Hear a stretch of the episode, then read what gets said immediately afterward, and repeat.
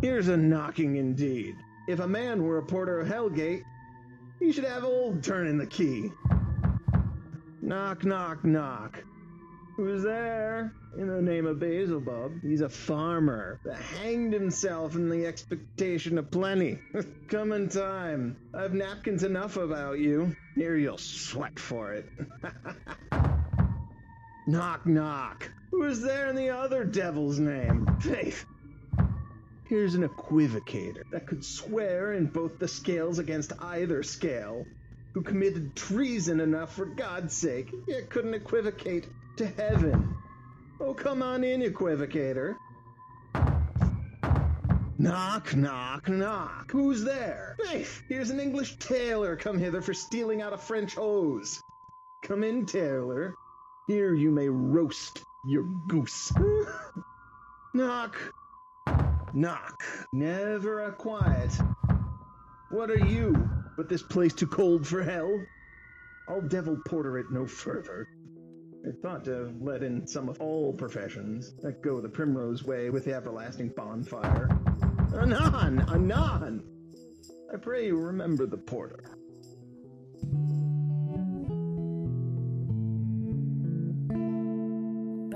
Think it is their husbands' faults if wives do fall. Say that they slack their duties and pour our treasures into foreign laps, or else break out in peevish jealousies, throwing restraint upon us. Or, or say they strike us, or scant our former having in despite. Why, we have galls, and though we have some grace, yet have we some revenge. Let husbands know their wives have sense like them. They see and smell and have their palates both for sweet and sour as husbands have. What is it that they do when they change us for others? Is it sport? I think it is. And doth affection breed it? I think it doth. Is't frailty that thus errs? It is so too. And have we not affections, desires for sport, and frailty as men have? Then let them use us well, else let them know the ills we do, their ills instruct us so.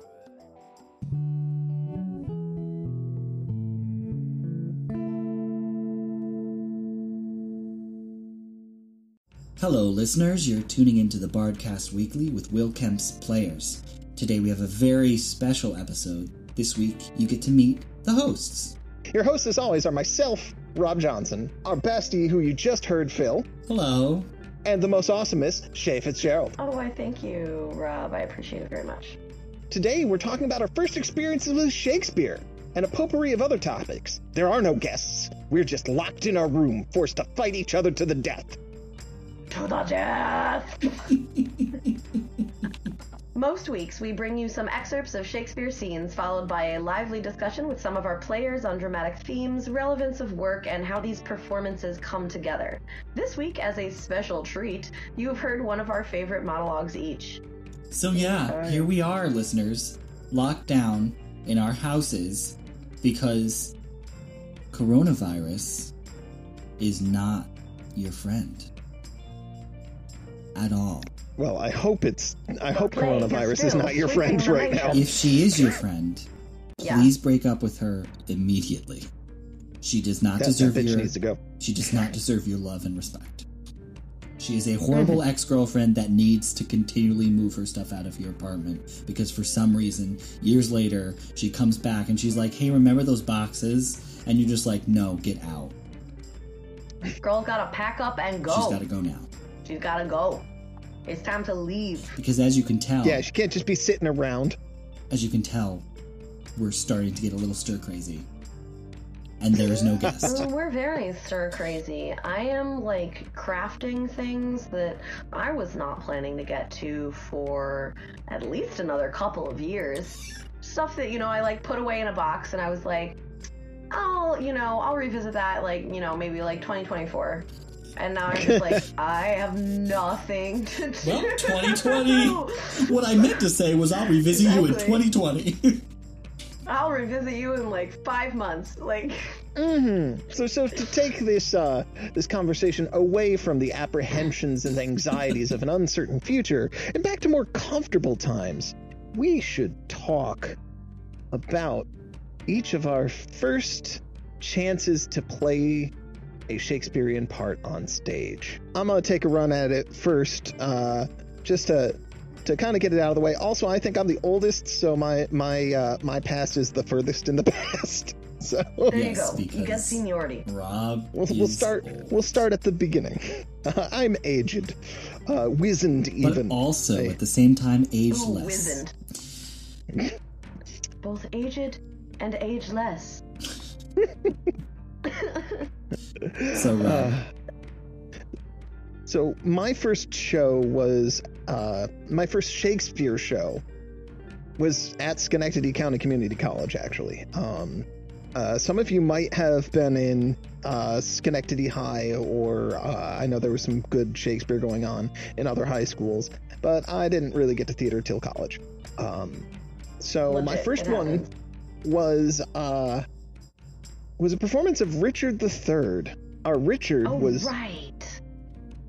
our Richard was I Dan remember, yeah. Stott. yes. Oh, yeah, and yeah, I, yeah. I've totally I heard so love Danny good. talk Dan Stott, and I miss Dan Stott so much. He is a, he was a phenomenal actor. We we built the two story Shakespeare set, and I think it was the first one that Sandy had built on the stage, if I remember correctly. Ooh, breaking it in. Uh, that had like the double. They have these two pairs of uh, stairs on either side that curve a quarter of a circle out and then a quarter of a circle back in to take you uh, heading towards center as you're coming off of them. Um, it was a wonderful piece, and it's where I definitely learned I am not very good with a screw gun, uh, among other things. Uh, also, not Oh, good with a with just a hammer and nails. Don't don't give them to me; they're not going to end well. Uh, All right, it's good to know your limits, Rob. That's. I feel like that's just helpful in general. I am tall, which means when we built the set, but didn't hang the lights until after the set was built, and the last set of lights was on the almost sitting on the second story. So we had to get big ass ladders. They had me going up them. That was fun because I'm kind of afraid of heights. Oh, cool. Nice. Our- Always our enjoyable. our lighting director was uh, Michael Noonan, I believe. That was a fun experience. Um, I spent a lot of quality time there. And our fight director was David Bunce. Yes, he's a So- very, Oh, yes. I definitely I've worked heard of with him, I've worked with him too when I did my show. Was- yeah, he's really good. It was a fantastic experience. Um, we had uh, some killer people in roles. We had Sarah Longenes as um, as Margaret. We had Chris Finn and Rich Jarvis were opposing uh, toughs in the army. They got a giant ass uh, uh, poleaxe fight at the end. That was really cool to watch. And I was a smattering of side characters. Uh, basically, we started i think with 23 or 25 people in the cast so a lot of doubling of roles because there's like 45 parts right, Um, yeah.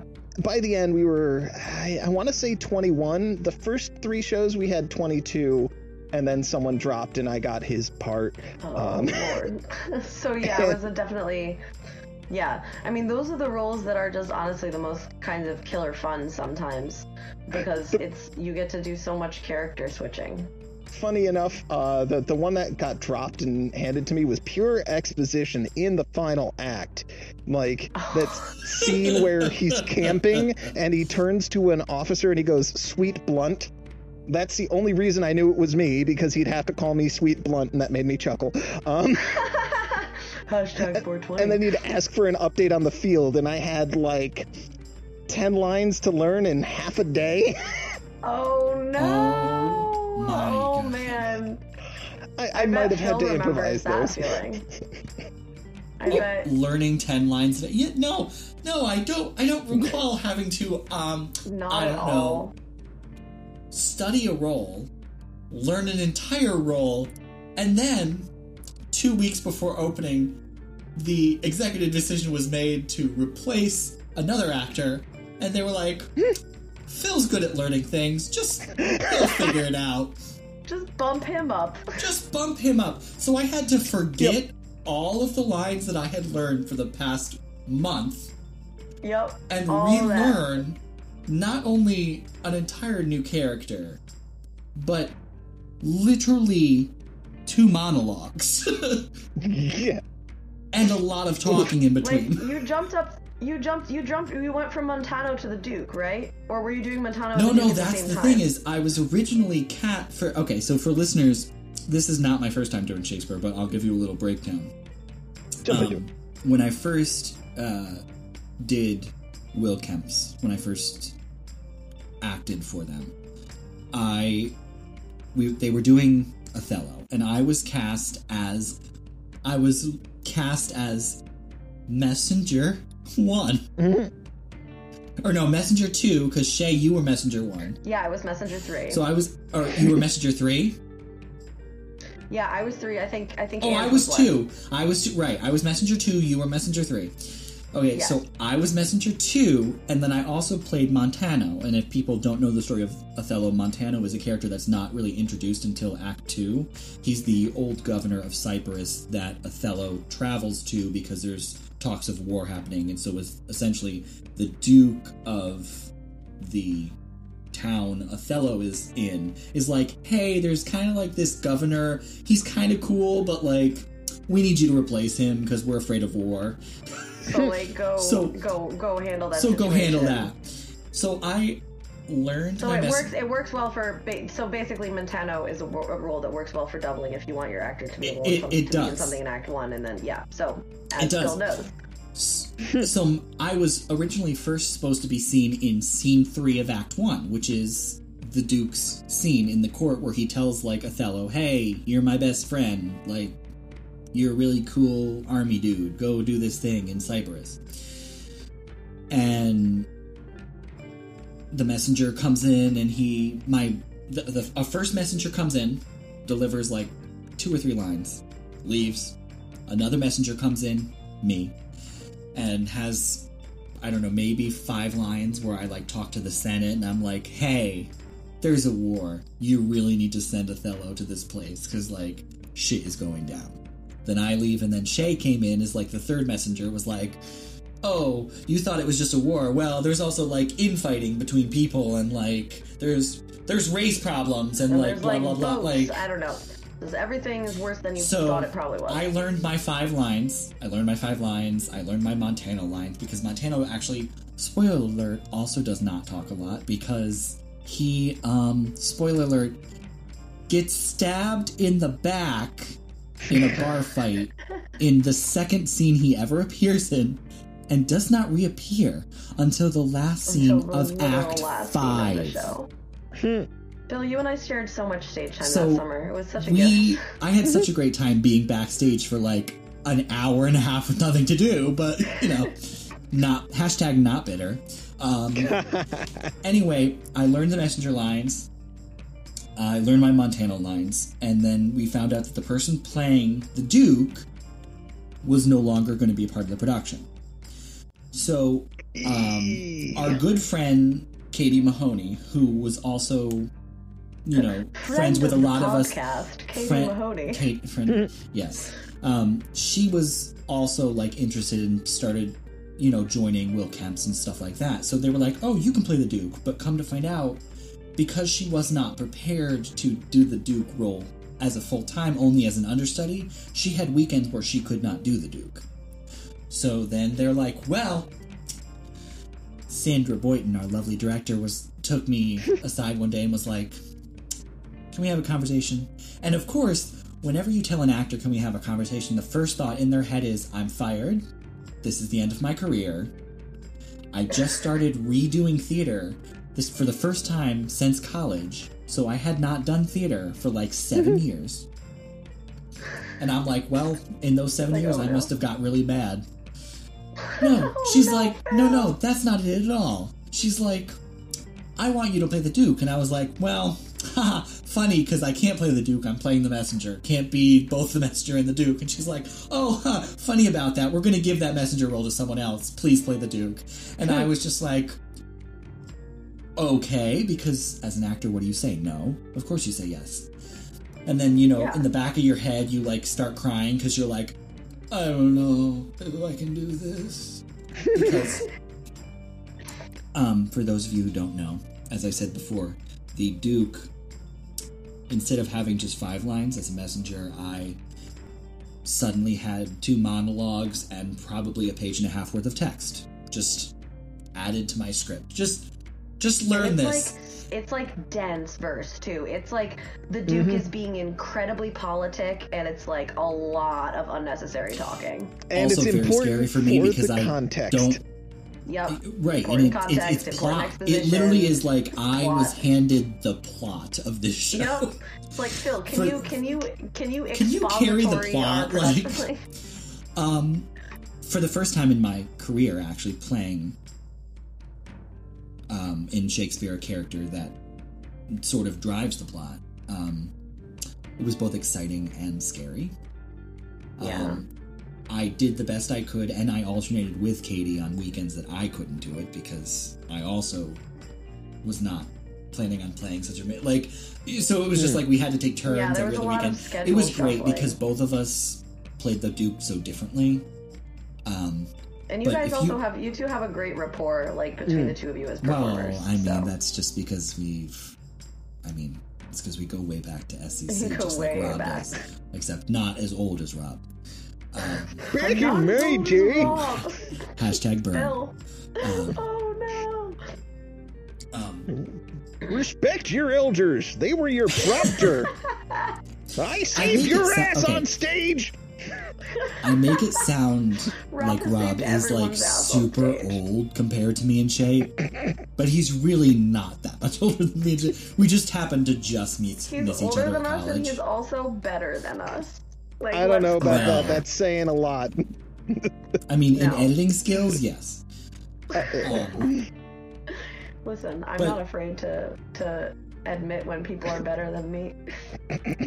But but anyway, that was so that was that's our that was my segue from my Montano experience.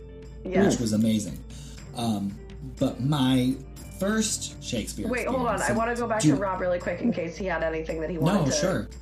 I did. I did have uh, a couple of more things, but I I cannot. They, they have been pushed from my brain. Wait, okay. Actually, I wanted so to hard. ask. I wanted to specifically ask you a question. Sure. What What is it about Richard III that you enjoy? Do you remember anything that was like specific to that story in that production? That was something that really stood out to you. As like what made it a significant? Was it a significant Shakespeare play for you, or was it like one that? It was. Yeah. It was so big, so grand, from building the sets to just like all, the all-out battle scenes. I died three times in that play. Oh my god, three separate deaths? That's like the best part of doing a bunch of different characters is when you get to die a lot. Oh my god. My favorite death, like some of them were like we were taken, escorted off screen to d- die by the noose or whatever. But the, the exactly. like the best one there. was like after the my kingdom for the hor- for a horse uh line like Mhm. somebody rushes the stage and that got to be me And so it's just me and richard and richard has two swords and he just eviscerates me turns me around and kicks me upstage Oh. Oh, right, right. Because in that production, um, Dan learned how to um, dual wield for Richard, right? yeah it was yeah, because I remember Sandy talking about that. It's really interesting. Yeah. I got, I got, he, he just straight up murks me within a second of coming on stage and tosses me aside. Yeah, And- literally. It's like you're done. Yeah, no, seriously, getting I I enjoyed getting to take stage combat classes meant that I really enjoyed learning to appreciate being the victim and just getting mm-hmm. to like really commit to like being fatally wounded. It's extremely fun. Listeners, like don't try this at home. You probably don't want to like at at home attempt to be like the victim of the slaughter, but mm-hmm. like in a stage concept, it's wicked fun. It's wicked fun. Also, playing ghosts is fun, especially when there's like a big Oh, group yeah. of you. Yes. yes. It was it was such a big production. That's that's really what I loved about it was there was just so much going on and even though there were so few of us, it really like worked. It didn't feel like some like a small I had only done one other play before. I had only done Roger and Hammerstein's Cinderella in the park in Freedom Park the year before. or no, not the year before, yeah. but Okay, so it's like literally outdoor summer theater and you're doing like a classic musical. So yeah. Very different kind of like grandiosity, I guess you would put it. yeah, and it was all our hard work that got there, and that's the impression that I pulled from that. That's a really good that's a really good point. I like that a lot. That's great. So, I love Richard. so Phil, yes, Phil. you were going to tell us about your first time. Okay, so so now Ooh, Phil's now first time. I'll talk about. Y- you don't want to hear that story. Oh god. Uh, that that'll be for the Bardcast Uh, after dark. That will never be on any podcast ever. That is that will never happen because no. okay, mine wasn't mine mine's not also like a horrible story, so you're not alone. Yep, fair, fair. Mine is We'll, cringy we'll too. share them off mic. LGBTQ plus questioning. Those first experiences, especially like for listeners, um, they are awkward and it does get better. like, I will um, tell you, I want to say it gets better. I've also been single for like nine years now, so I really can't say it's like it's like complicated. I think it's funny that all three of us here are members of the LGBTQ plus community and can all relate to the especially because we're all of the vague same generation. Like I think hmm. probably Rob, you would be considered like a late Gen Z, may or Gen X, or maybe, and like I um, know totally no, millennial. millennial. We're all millennial queers, which are a very specific breed of LGBTQ plus folks. And most of our formative experiences, I think, are derived from a lot of awkwardness because we came of age as the the United States was like just creeping its way out of its turtle shell as it Mhm. came to like rights and inclusivity for that kind of stuff. So it was like everything was very tentative and the and internet. that definitely and the internet that too. So there was a lot there was a lot happening at once that kind of, you know, made more things known but you know when the, that kind of knowledge like erupts over society very quickly it's like it takes some time to like settle in. So i feel like mm-hmm. our generation is very much like the awkward teenager of the lgbtq plus community which like inherently then makes our own experiences as awkward teenagers like squared. So it's just yeah anyone from our generation is i feel like inevitably who is in that community is inevitably just going to have a really have had a really frustrating time of things in high school like and perhaps perhaps even later than that I dated some women. Dating is a weird word to say in reference to that situation. oh i get it i had boyfriends Um, but you know, I mean, being a good actor and an LGBT member, it's nice to like.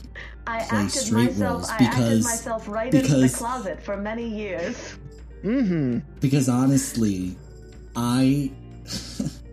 honestly, I guess I'm lucky that I get typecast only as straight characters. oh yeah no, which I for think sure. is just which I think is just hysterical because again Sandra Boyton our lovely director doesn't I'm not poking fun at her. She, she knows I love her. Um does not see me in those types of characters which I think is which makes me just like hysterically laugh because I'm like but I am those characters. exactly. Dude. So I so so I end there, but I get what you're saying. yeah for sure i mean i, I pl- I definitely okay, so listeners, I play a better father. It I I play a better father of small children than I do a man in a homosexual relationship, which is the exact opposite of my life in every in every capacity oh man I would play the I I would be a more convincing Baker in Into the Woods than I would be a character in a Tony Kushner play, which breaks my heart because I want to do Angels so Oh. bad. But It'll happen for you one day, dude. We've talked about it, but like, no, I oh, had Sa- very. Sandy wants to I direct it. but we'll very similar experiences, like in my own accord. Like no one ever knew what to make me, especially because back when I was going to conservatory, I was definitely still dressing a lot more feminine because I was still like reckoning with a lot of my aspects of identity in that regard. And like I was like, I'm just totally a femme lesbian, which is like totally valid and great for many people, not me. I just had to like figure my way out back to where I was most comfortable and especially like being in the kind of fishbowl-esque environment that a drama like a drama conservatory is where it's like i am not a person who tends to think a lot about my image but i just was spending so much energy like to like thinking about my image just due to the fact that like as an actor who is being taught how to like have a you know a, a typical afterlife you have to know how to sell yourself. Hmm. Like which sounds Yep. bizarre but it's literally that it's it's so it's you're you're making the most sensible use of your time. Because like if there's like a bajillion fish in the sea and you're going out for roles that you're wrong for or like or casting directors are going to have to strain to see you in more and there's like a huge high volume of of performers to be seen that's going to like really not it's it's not going to be successful for your career overall. So for Yep. me, like I was like trying to mesh my identities for a while in conservatory, and like I never quite. I never quite got it, and so, and then by the time like I, you know, I also took a hiatus for from theater for five years for like some personal health reasons, and so then when I came back to the stage in the capital region, I, in the production of the women that I was in, I I, it gave me this opportunity to sort of jump into the kind of career that I always had really almost wished that I could have. And it worked out like really, I feel very blessed. It worked out really well because I tend to really thrive on being a chameleon in the regard hmm. of like, I love playing characters that are absolutely nothing like what I physically exist as in like the everyday world because that's just really intriguing to me and always has been but it's like I also don't want to be like a quote unquote character actor or whatever it is that they call it. So it's like I I've always tried to figure out how to toe that line of like being able to really push boundaries the way that I like. Mm. Um, as like a you know in terms of really enjoying that kind of fluidity, but also like making sensible career choices because and so anyway so so all of this is summed up by so I got cast in in this role in the women by a very old friend who like knows my acting abilities so she was she cast me based on her knowledge of my actual skill rather than like my looks because she also knew that I'm like a pretty adaptably like adaptable physical person. Like I can put on a wig and like I have what I call wig face which means that like when I put on a wig it like genuinely Oh, most of the time looks like it's my looks like it's my real hair.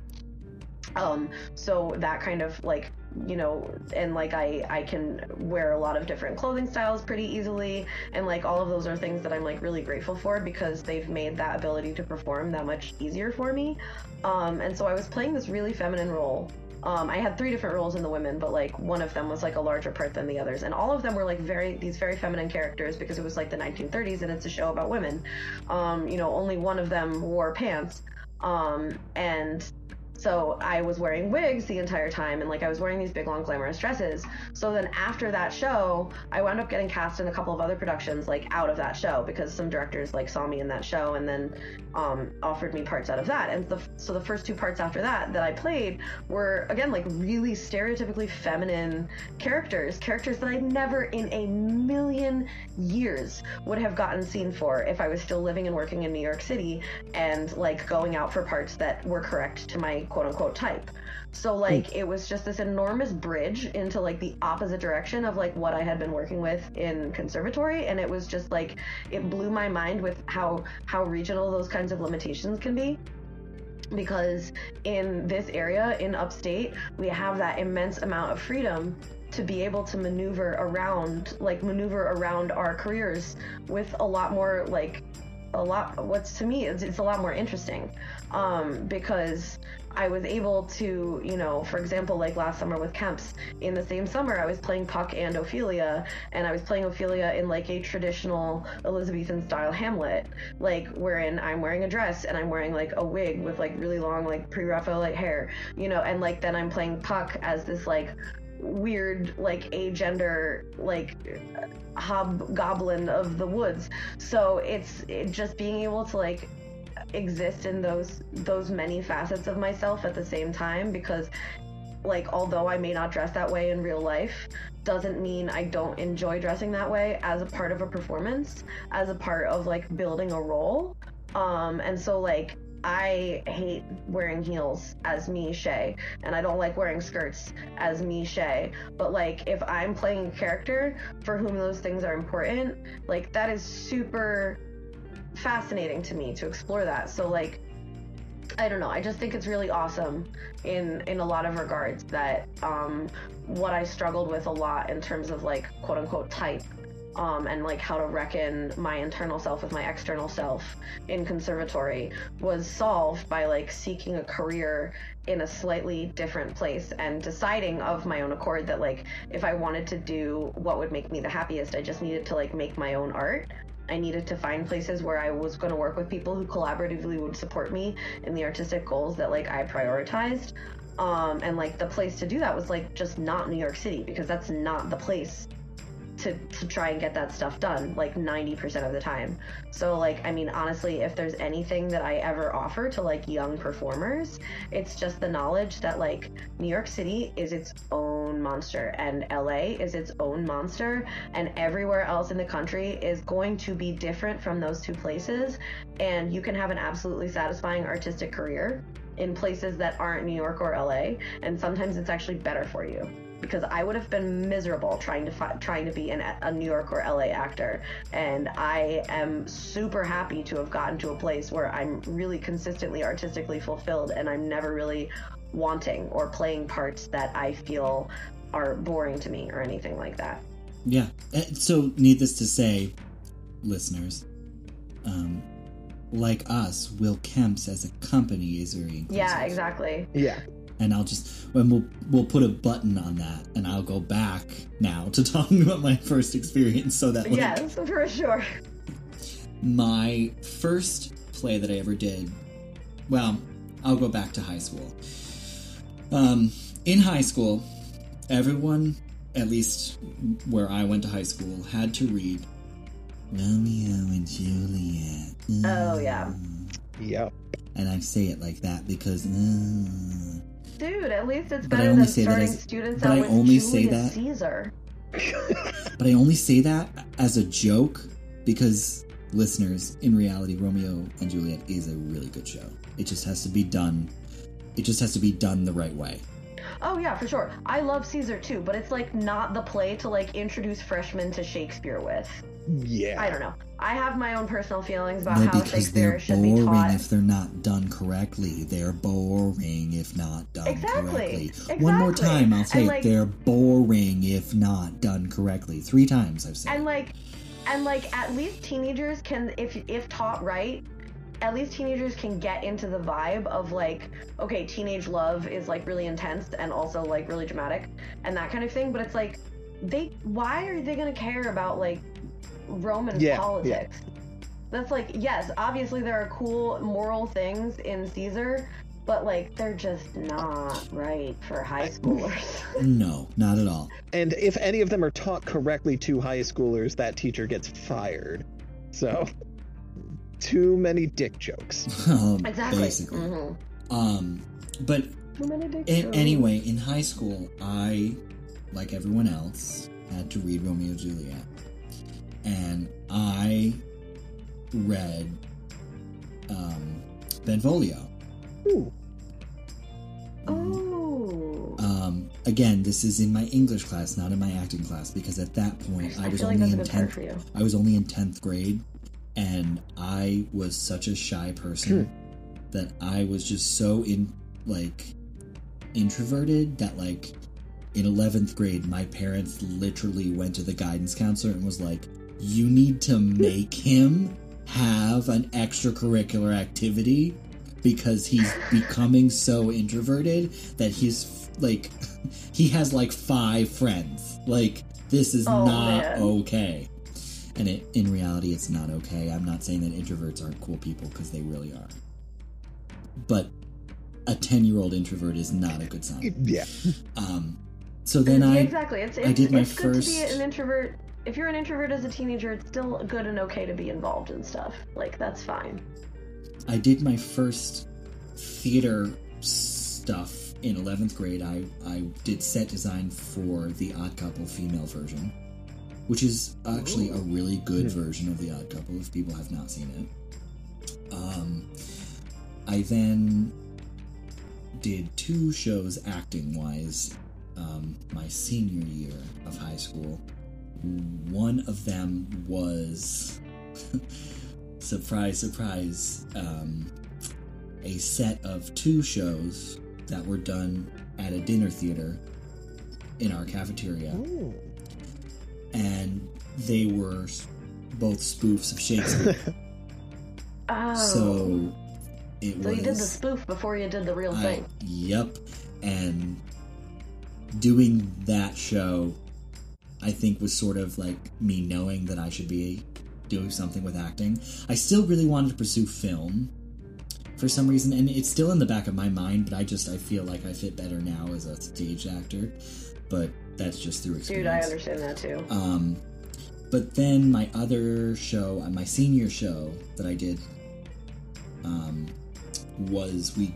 My director had this brilliant idea to take a bunch of scenes from classic movies and just have us reenact them on stage, which is so illegal. But we won't go there, and I will not mention his name because he was a phenomenal teacher, and I will not throw shade on him because he literally just retired last year. So, Fair not point. to do that. Um, and in that, I played a couple of roles. I, I was the chief of police in the Casablanca scene, which is actually a good role. Um, I I played Alan in Dead Poet Society, which is a really, really good role.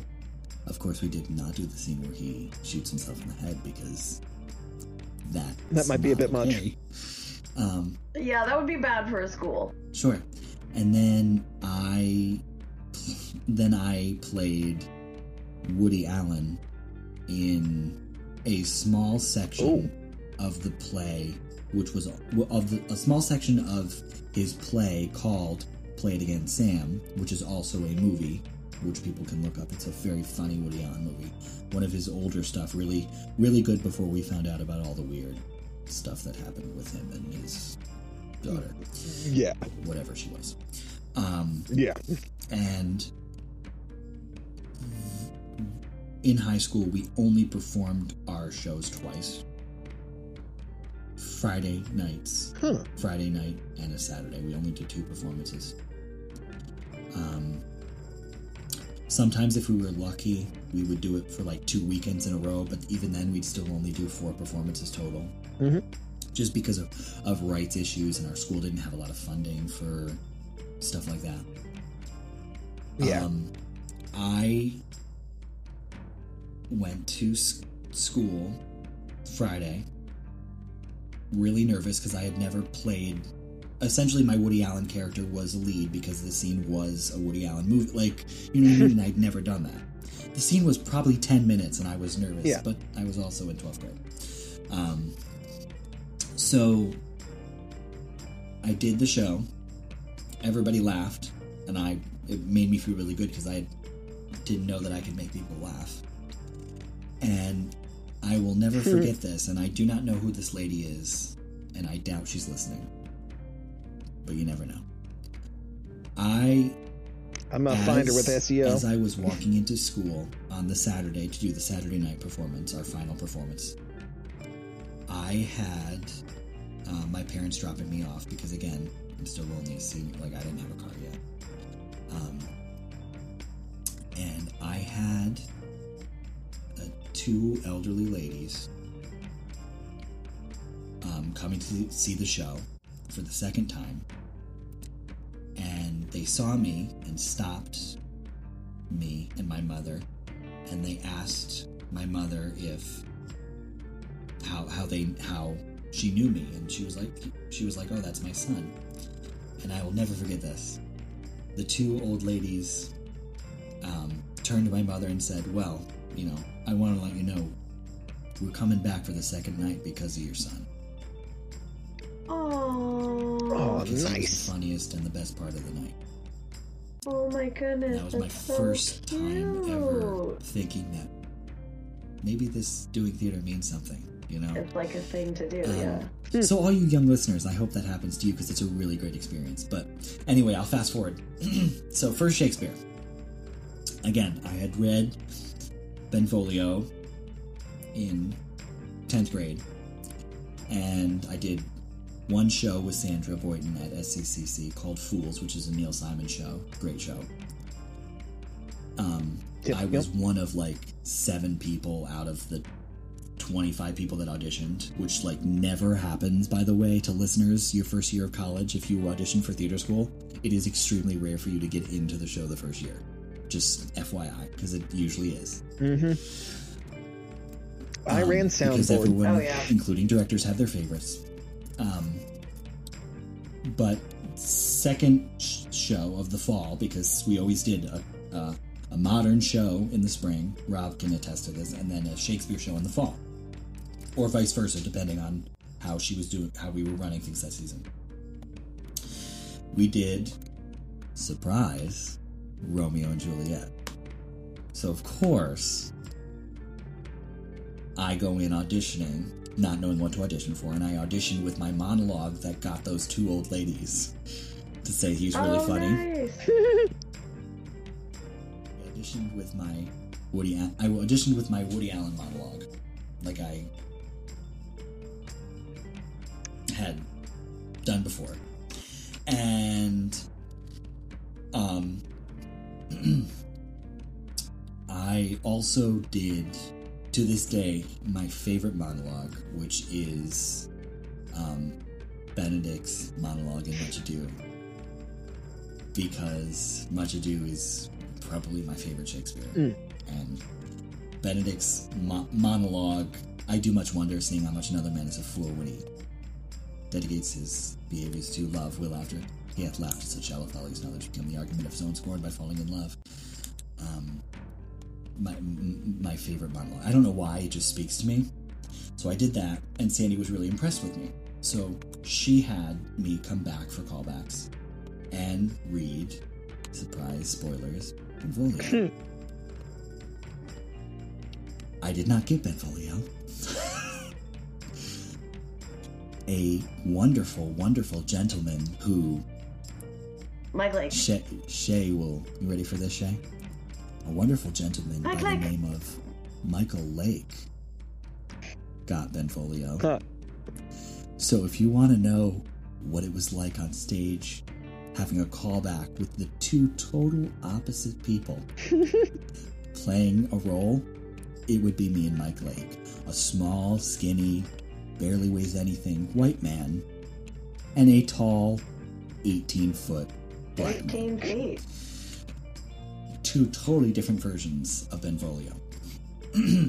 I did not get Benvolio, as I said, and I ended up instead playing what Sandy brilliantly termed as character parts. AKA, she really wanted me in the show because she knew that I was a good actor. She didn't want to disappoint me. So she was just like, oh, we'll just have him play these random things Hmm. No lines the entire show. I had no lines. Yes. Yes. No lines. No lines the entire show. I was I was in the I, I was part of the watch who breaks up the opening fight between the two sl- the two groups of slaves, the two feuding slaves. Which is where I learned also by the same fight choreographer that Rob here learned. Um, and again, yes, being on the receiving side of fight training is the funnest thing you will ever do in your life. Being punched in the face, but not being punched in the face, is the coolest th- skill you could ever learn. Absolutely. Hands down. Um, I also was then because I was like the watch is only in like two scenes of the show. She was like, "Well, I can't just have like we had so many people because again we had a cast of like twenty five people. Romeo and Juliet, as opposed to Richard III, does not have forty characters. So it's a mite smaller. the forty characters in it, the forty characters in Romeo and Juliet are literally just the town coming outside to listen to the prince and then Yep. going back inside their house. That's it. Um, so I was a townsperson. I was also somehow because there was a lot of people drafted onto the Mercutio side of the fray, which was played by another guest Shane Oh yeah, I forgot that he was he was uh he was Mercs who was and a uh, Mike wonderful. Mercutio. Yeah. Wonderful. A good duo. Yep. Um, there, th- Sandy felt there was uneven members on Tybalt's team, so I was just told one day when I came into rehearsal, "You're just gonna be on Tybalt's team," and I was like, "I, I don't want to. I don't like this character." She was like, Go fight for "I don't care." You've Back conscripted. the cat. So I literally, so myself, so myself, and two younger women who we in this particular show cast as pages because we didn't have any young boys who were young enough and short enough to hmm. be young young people. So it was me and two women, which made this, which made this, looking back on it now, a really really weird. Relationship that's- triangle that's- of I don't even want to try to explain posse. what That's Tybalt's an odd sexuality is in that situation. couple pages So- like a So, but we, we we don't need to go. We don't need to. We don't need to go there. But I will. I will end my that was so that was my first Shakespeare show. But I will end by saying one of my first catastrophic things to ever happen to me on a stage was also in that show. And I will not name people's names. But we were in the scene where the prince decides he's going to banish Romeo, which, if you have read it, listeners, you know it's a, pivot, quite Pivotal scene. pivotal. it's It's, it's kind of important. quite important to the plot. Quite important. Um, we were all there. Tybalt had been slain. Mercutio is, you know, already dead on the stage, and Tybalt is like clutching to life. But you know he's probably going to die because Uh-huh. there was no doctors. He'll be stone dead in a minute. today. Um, we're on stage, and um, the a wonderful, wonderful, wonderful actress who I love her to death to this day. She's a phenomenal actress. She was understudying the role of Lady Capulet. Again, I'm not going to name names. And she forgot one of her lines, which is okay because it happens. Except in her forgetting one of her lines, the man, again, wonderful actor, he rest in peace. He, he did pass a couple years ago. He was a great guy, but um, he also forgot his lines because her line messed him up Oh no. and he lost his place during the middle of the prince's speech about banishing Romeo. and I will never forget when people tell you that you don't ever want to be on a stage with dead air, The worst feeling. they're telling the truth Mhm. because because when someone when an old let, let me tell you listeners when an old teacher in college in high school or whatever tells you that 30 seconds of dead air on stage feels like 5 minutes it feels like 5 minutes they are not joking Like like five COVID minutes. your life no your life flashes before your eyes Ooh. especially if you're an actor that has Oh no God. lines Mhm. and no way to save the scene. Here I am with a girl, you know, actress next to me, playing one of the page, playing Tybalt's page, young, short, beautiful, wonderful girl, and the two of us are looking at each other out of the side of our eyes. And we're whispering to each other really quietly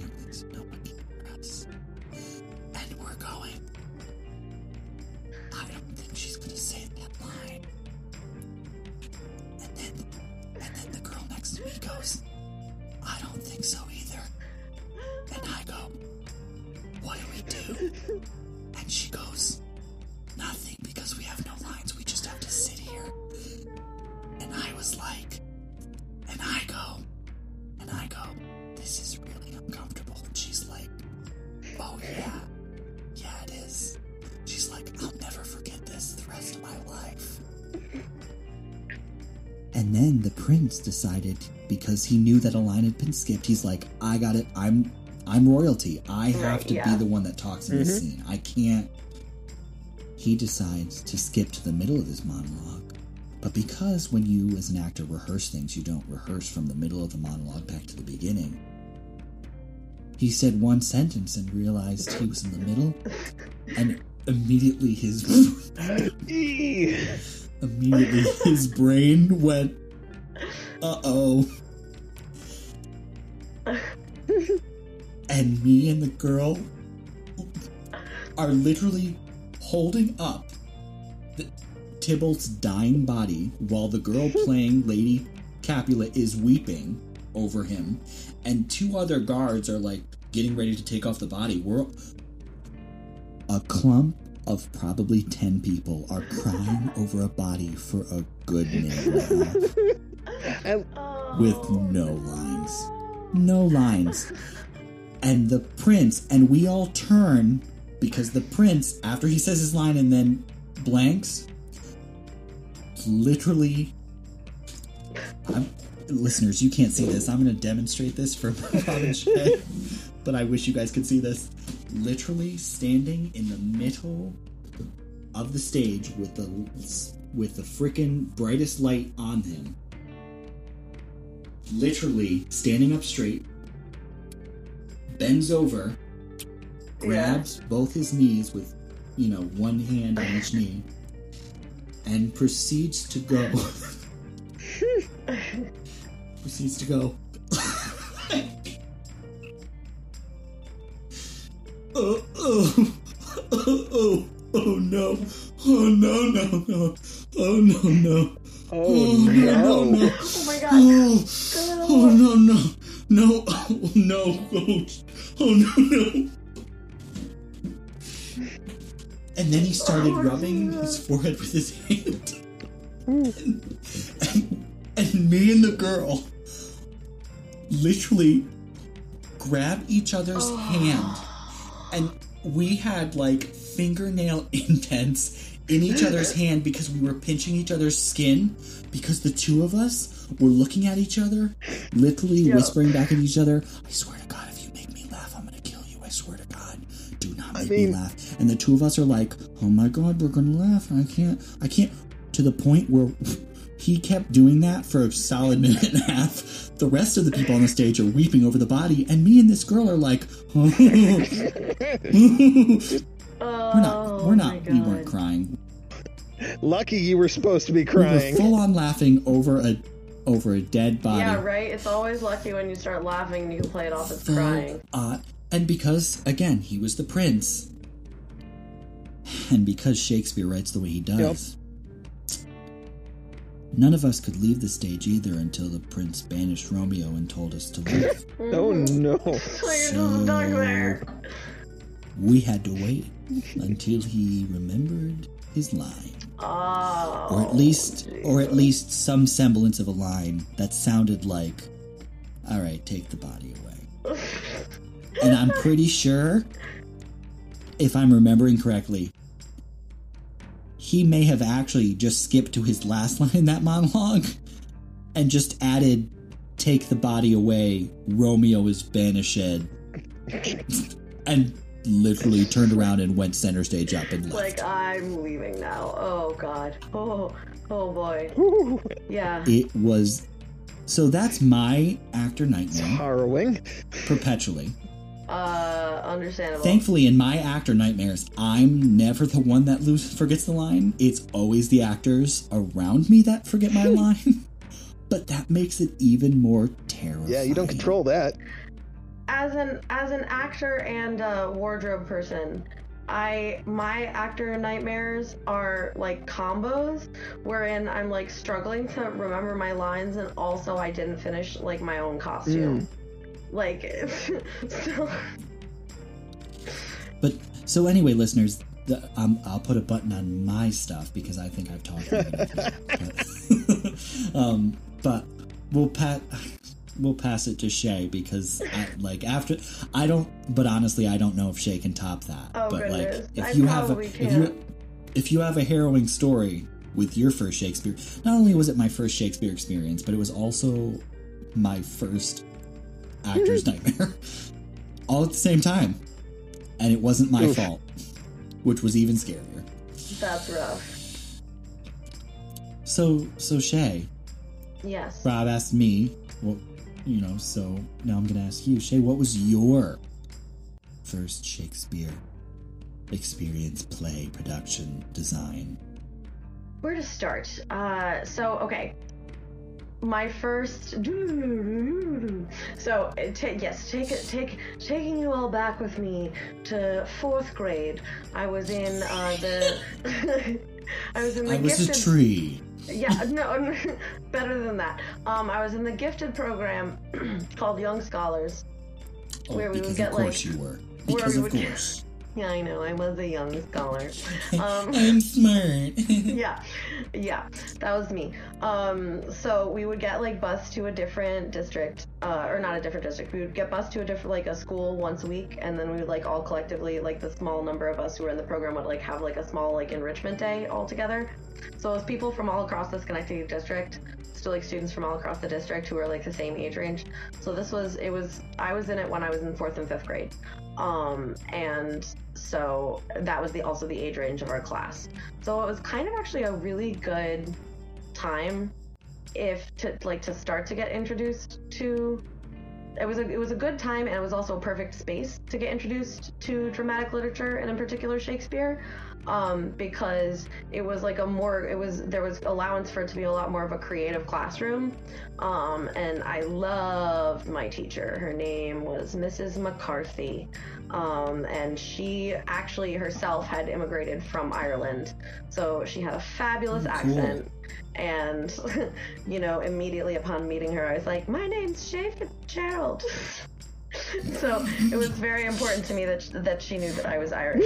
Um and uh we are honestly actually i'm still friends with her daughter to this day and her of course as well. But so it's so she was my first introduction. Um we didn't read all of the tempest um but we did read some of it.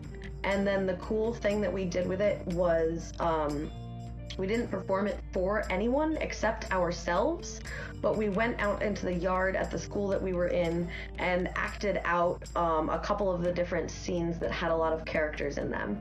So it definitely connected the whole performance element to text for me, like really early on, which was dope. Um, and so that was my first fully fledged one. And so then the, the next one, it's like I, I had stepping stones. Then the next one was in, in middle school. We did a very, very, very watered down production of Midsummer Night's Dream, and like different groups of kids focused on different aspects of the story. so I was in the fairy um, realm, um, and Typecasting. yeah, I I played um I played uh, mustard seed, um, Uh. and Oh, mustard seed. so yeah, mustard seed. So I got to, uh, and I was the fairy that got to sing the lullaby to Titania. Um, Yes. So I sang it to the tune of Twinkle Twinkle Little Star, which works really well actually. You spotted snakes with dug- double tongues, thorny hedgehogs be not seen, newts and blind worms do no wrong. Come not near our fairy queen. So it works great. So. So I like remember that monologue to this day because I hear it in my head to the tune of Twinkle Twinkle Little Star. Um, but so that was that was my first taste of Midsummer, and at that point I was like I was not actually like regularly doing like theater theater, but I was just kind of doing those like smattering of like gifted program enrichment stuff. Um, and I like knew that it was really something that I wanted to try. So I was lucky enough that I landed um, at the at Schenectady High School where um, there is a fantastic theater company called the Blue Roses Theater Company. Um, and when it was there, it was still helmed by its founders, uh, Bill Ziskin and Tim Dugan, two absolute superstars who I credit with like so much of my like professional ethics today. Like they, they're amazing teachers, and um, Ziskin and I in particular worked a lot together because Dugan was um, taking some sabbatical time like during the time that I was in high school as well. So I had I had more like actual FaceTime with Ziskin while I was there, um, and so uh, I started immediately upon entering high school in freshman year, I jumped in as quickly as humanly possible to, to theatrical excursions. Um, we did a production of A Christmas Carol. That was like my first big show. It was adapted from the Dickens text directly, so it was a really and like it wasn't a musical. It was just like the straight Christmas Carol. So that was a lot of fun. Um, and then so freshman and sophomore year, we did we we are the Blue Roses at that time would do three to four different shows a year. So it was one musical and then like a bunch of other stuff um, which was really cool because it wasn't just the like one musical uh, situation that a lot of a lot of high schools wind up with. So um, uh, we did a lot of really interesting, um, good musicals, and then also really interesting, like awesome contemporary shows. Um, but junior junior year was when we undertook Shakespeare for the first time when I was there. They had done it previously before I had gone to high school, but that was when it kind of came back around in the rotation. And so the first Shakespeare that I tackled in full was playing Ophelia in Hamlet when I was in my junior year in high school. Full circle. yep. So Full- honestly, the last role you played and the yeah, first role the most played. recent, the most recent role I played, and the like first full-on role I played. Um, so I, I mean, that was just uh, beyond a gift to get to like delve into Hamlet like earnestly as a high schooler. Um, and when we did it, our production um, uh, with Kempe's, uh, I used the same embroidery prop that I still had from my high school production. So, little little Easter egg, right? I know I've been Keep working doing it on and you're gonna finish it. circle of embroidery for literally over a decade because I only stitch it when I'm playing Ophelia. Well, you sh- you better hurry up and find another production I show know, right? I because gotta keep auditioning. in I another, like, out- 10 years, go you're gonna start to age out of it. Um, but yeah, no, I mean, Ophelia is like a role that's like extremely dear to my heart and always has been. I have the pre-Raphaelite Arthur Hughes painting of Ophelia hanging in my room, and I have since freshman year of college. So, like, she's she's a part of who I am as an artist in a lot of regards, and um, so like it was always my professional dream to get to revisit her after having been trained, after like having gone to conservatory and getting real training and all that. Um, because obviously, like I was super blessed in my high school education, theater wise, but um, you know, I was still in high school. So obviously, it's good to get to a point where you're like, mm, I'm no longer in high school and I know more. Like maybe it'll be it'll be more like I'll, I'll maybe I'll get a little more out of it this time around. Um, so um, so the that was like a very very cool uh, first piece of Shakespeare to do. Hilariously, Mike Lake, that was when he was like easing his way out of the football scene and into the art scene a little bit. And so he he did he wasn't acting yet. He his his acting debut was the show we did after Hamlet. We did Hamlet in like I think like October or November, and then in like late November, early December, we did a production of Lynn Nottage's Crumbs from the Table of Joy, and that was the first show that Mike was cast in um, at Schenectady. It was I think it was like one of the first shows he auditioned for at Schenectady. Because like I said before, then he had been involved in sports. Um, but yeah, so like Mike and I literally go back to like when he started performing like in theater so that's been wicked cool to like be his like peer throughout those years because even though like we've come and gone so anyway he he painted our he was he was involved because he was gearing up to, to perform in crumbs. So he was like around the black box around the scene shop you know chilling. And so i guess they recruit i think they recruited him to do set design for hamlet because he painted this extraordinarily interesting like floor for us. It was absolutely beautiful. He's a phenomenal visual hmm. artist as well as performer please visit his instagram. Um and uh Check out that Yeah. logo work he did for oh us. yeah exactly. He's he's got the logo. He's he's he's on it. Um so mike um it was we set that production of hamlet um in the 1930s in america.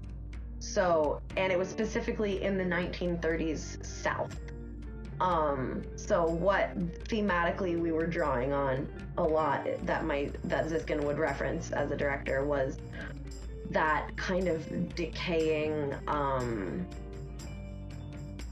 toxic seepage of like old world ideals and like plantation living in the south. Like just a lot of stuff that um a lot of toxic notions in the south from like the, around the turn of the century that we're trying to you know be moved away from throughout the 30s and then also like the depression um, just the idea of really being unable to work your way out of a tragic situation for a lot of different reasons be it like you know a diminishing the glory of a diminishing empire um, economic failure yada yada yada. So like there were all these really interesting thematic facets that tied in.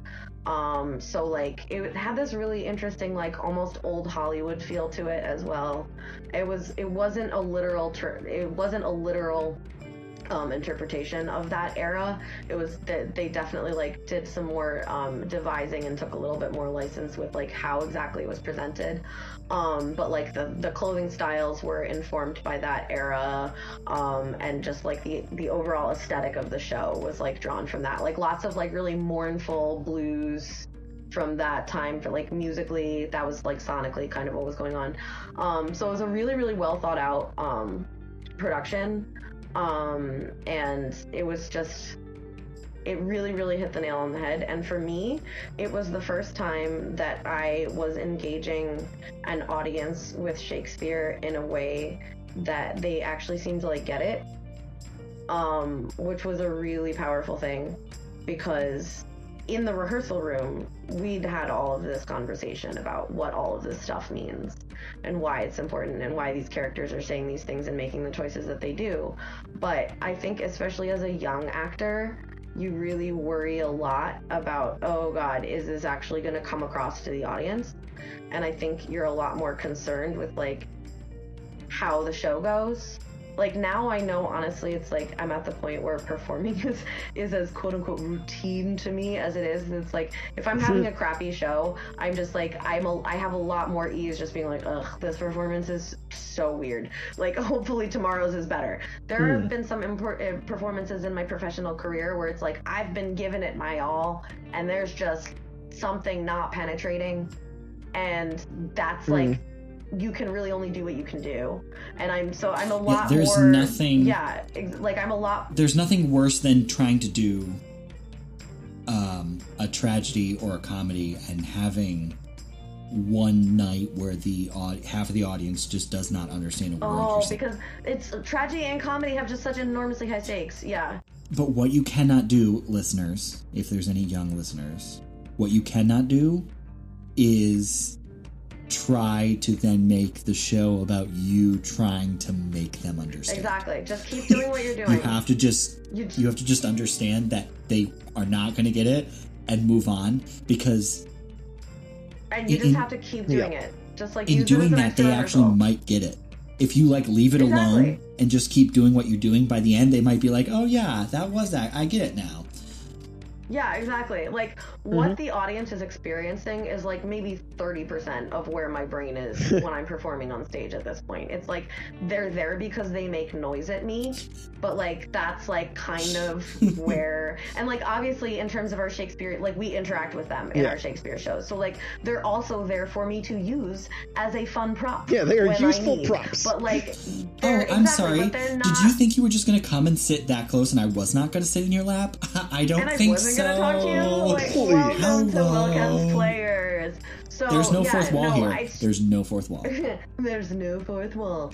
so for me, like Hamlet, that production of Hamlet was really the time when I just felt that click between the audience and us as performers and i felt them zone in and and get it past this language that for many of them was still a struggle to grasp but like regardless of whatever whatever those barriers may be, they were still like accessing the emotional heart of the show and like the truths that we were telling.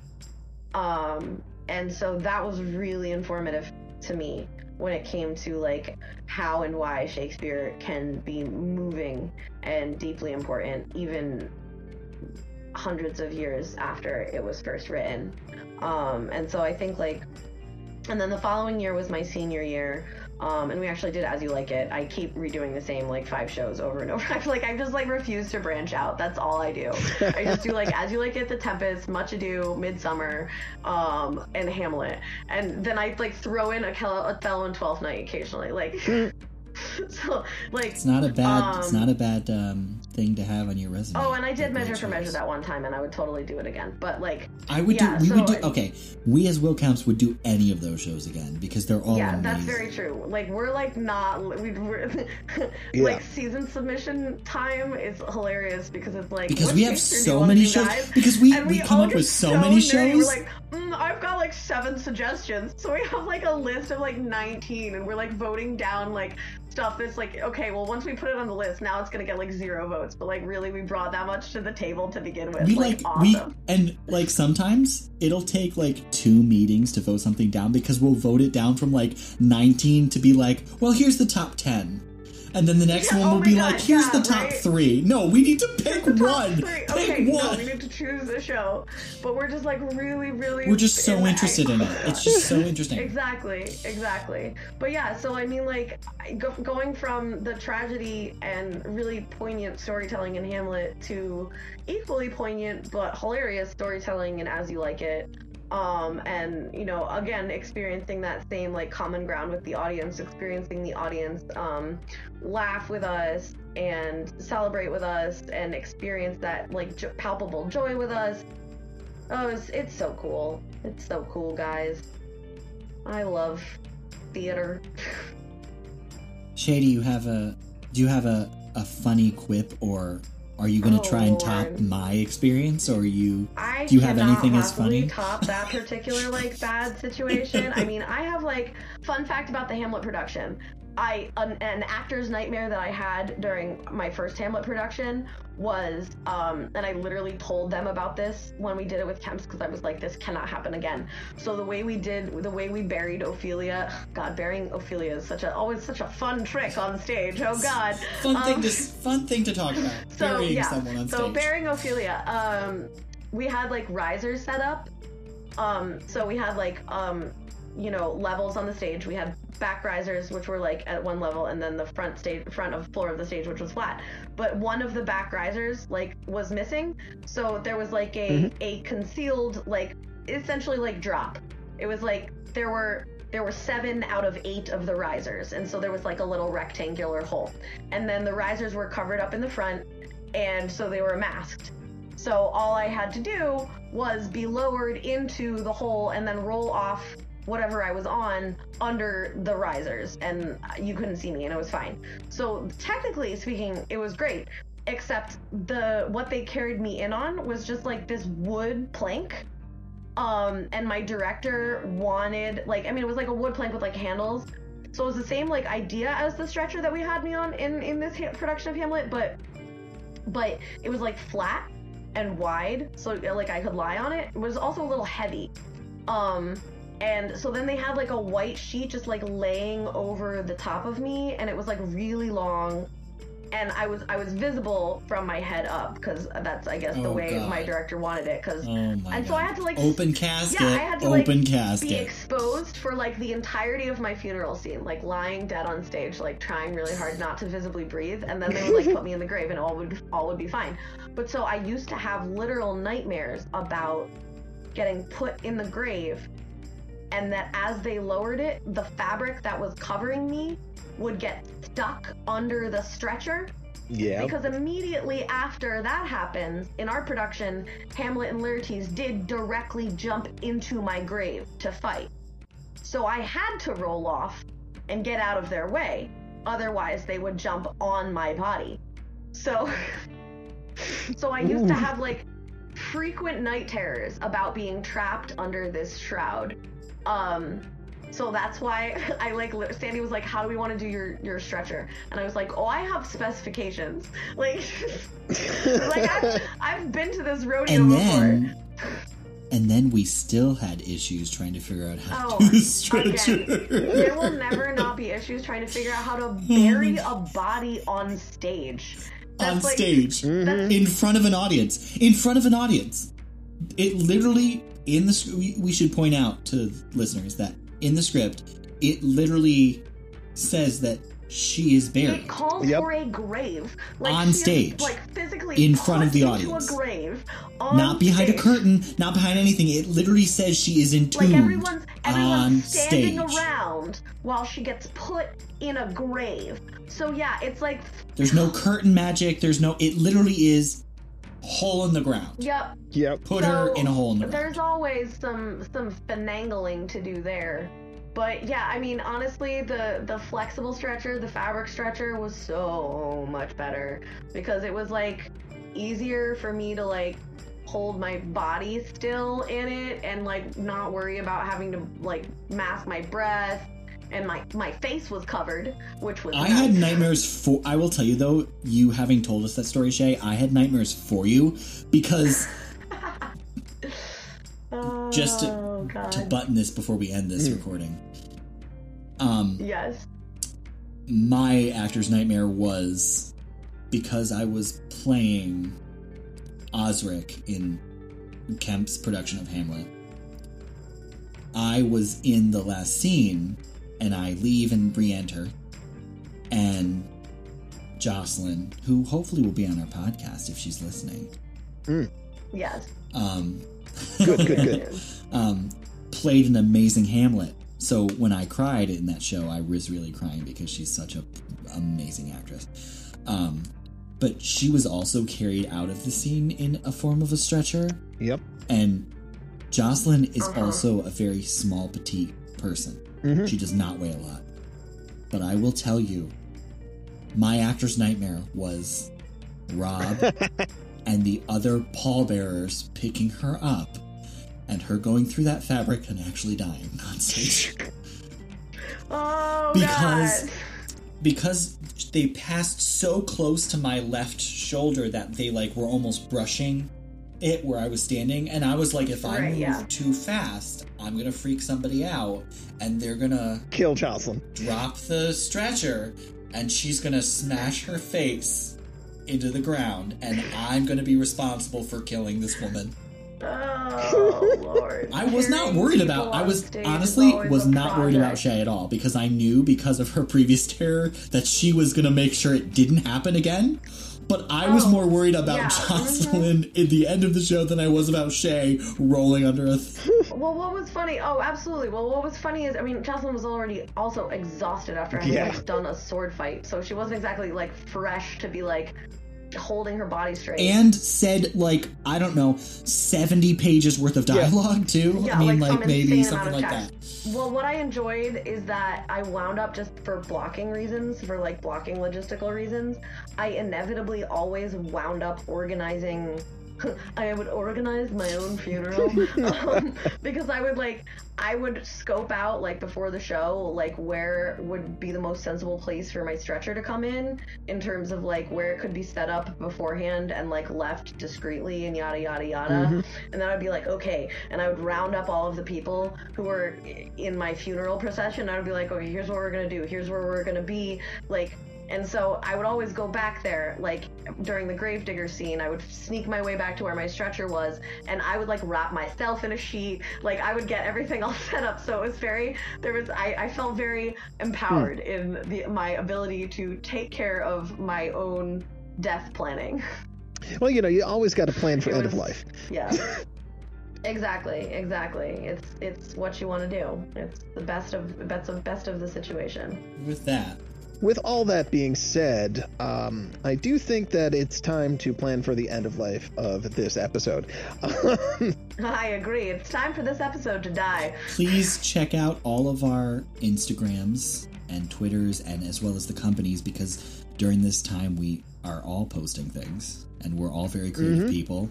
So, just Oh, am I supposed to be marketing my own social media? I like never. no, you don't Twitter. have to. I'm I'm just bad no, I'm, I'm just saying this for the listeners. Like, check out Mike Lake's, in, you know, like you said earlier. Check out Mike's Lake oh, Instagram. Oh, yeah, for sure. Check, out, Check our check out the company Instagram. Check out our individual Instagrams.